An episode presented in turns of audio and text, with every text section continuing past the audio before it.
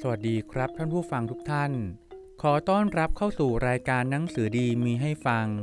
โดยสำนักหอสมุดแห่งชาติ กรมศิลปากรสำหรับวันนี้ขอเสนอหนังสือ เรื่องเที่ยวที่ต่างๆ ภาคที่สองครั้งที่ 9 พระราชนิพนธ์ในพระบาทสมเด็จพระจุลจอมเกล้าเจ้าอยู่หัว เรามารับฟังเรื่องราวกันต่อเลยนะครับ พระราชนิพนธ์เรื่องพระเขี้ยวแก้ว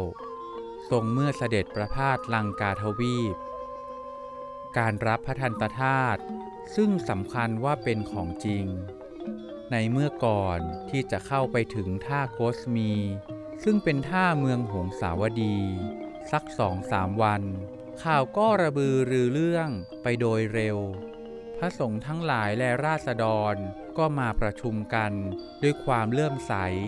ที่จะนมัสการพระทันตธาตุ แล้วให้ผูกแพรตกแต่งด้วยเครื่องประดับให้งดงาม จึงอัญเชิญพระทันตธาตุตั้งบนภาชนะทองเงิน และสิ่งอื่นๆ อันมีค่า ข่าวก็ทราบไปถึงพระเจ้าพัมมะในกรุงหงสาวดี ในทันใดนั้น ก็รับสั่งให้บรรดาข้าราชการ ลงมาช่วยการรับพระทันตธาตุทรงทอดพระเนตรจัดทำที่สำหรับ จะประดิษฐานพระทันตธาตุด้วยพระองค์เอง และประดับด้วยมหักขพันธ์อันพระองค์สามารถที่จะรวบรวมมาได้ และมีอยู่ ด้วยอาการเช่นนี้ พระทันตธาตุได้ขึ้นไปโดยระยะทางชลมาก ในท้องนาทีอันดาสดาไปด้วยเรือทั้งหลาย ซึ่งแวดล้อมแห่แพรมนดบ ทรงพระทันตธาตุ เวลาค่ำก็จุดประทีปสว่างดุดเวลากลางวัน ฝ่ายพระเจ้าแผ่นดิน เมื่อทรงตระเตรียมการทั้งปวงเสร็จแล้ว ก็เสด็จลงเรือพระที่นั่ง อันวาดเขียนประดับด้วยลายทอง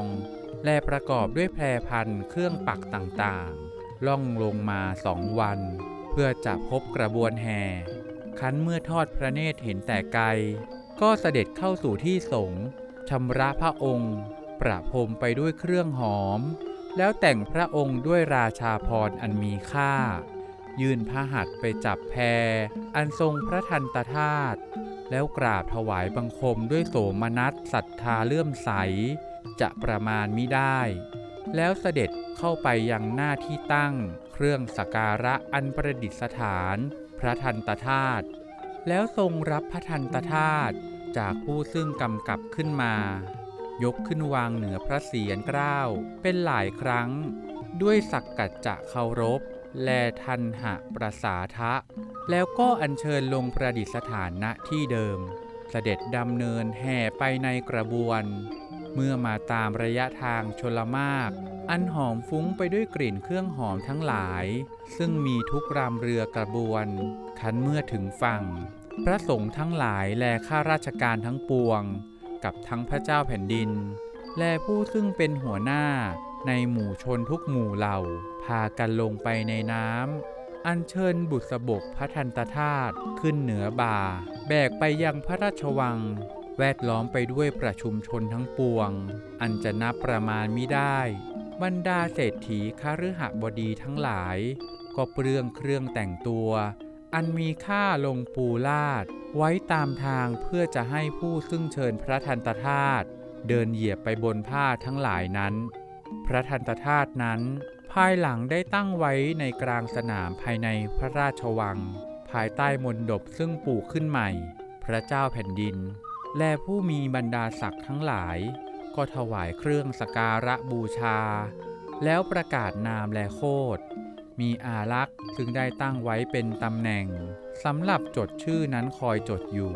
แต่สการะบูชาเช่นนั้น สิ้นสองเดือน จนวิหารซึ่งได้สร้างขึ้นแล้วสำเร็จด้วยราคามากพ้นประมาณราวกับว่าจะให้เกิดการจลาจลขึ้นในพระนครนั้น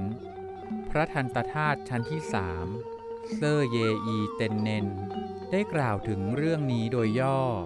จะยกมาลงไว้ก่อน พระเจ้ากรุงแกนดี ซึ่งทรงนามว่า วิกรมพาหุ เมื่อได้ทรงทราบว่า พระญาติซึ่งอยู่เมืองคอตตาได้ทำการล่อลวงพระเจ้าหงสาวดี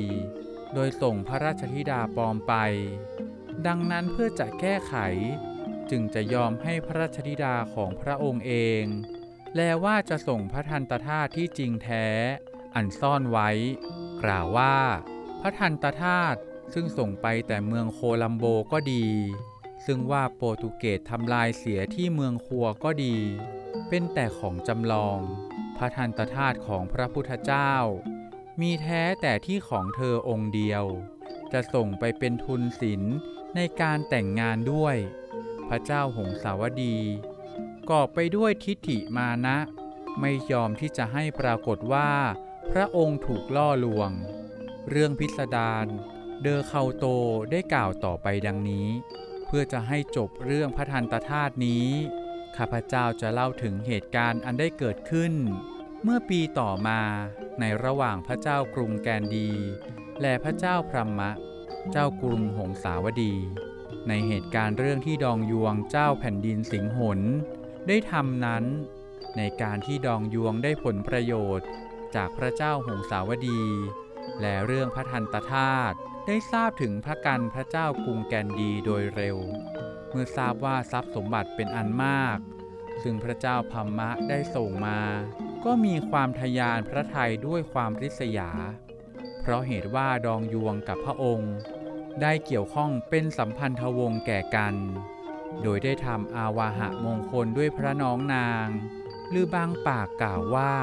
พระธิดาของพระองค์ ไม่ช้าก็ส่งพระราชสาร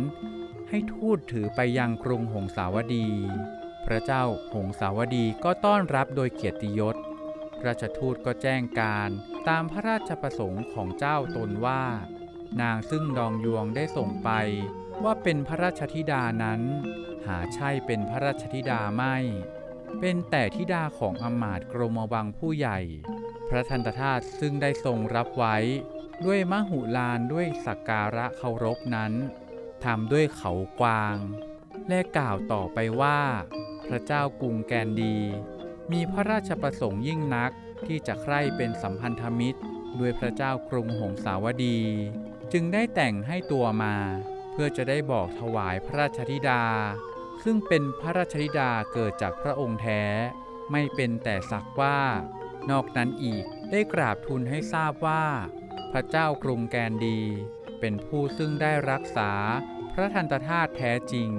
ของสมเด็จพระพุทธเจ้าไว้ พระทันตธาตุซึ่งดองคอนสแตนตาย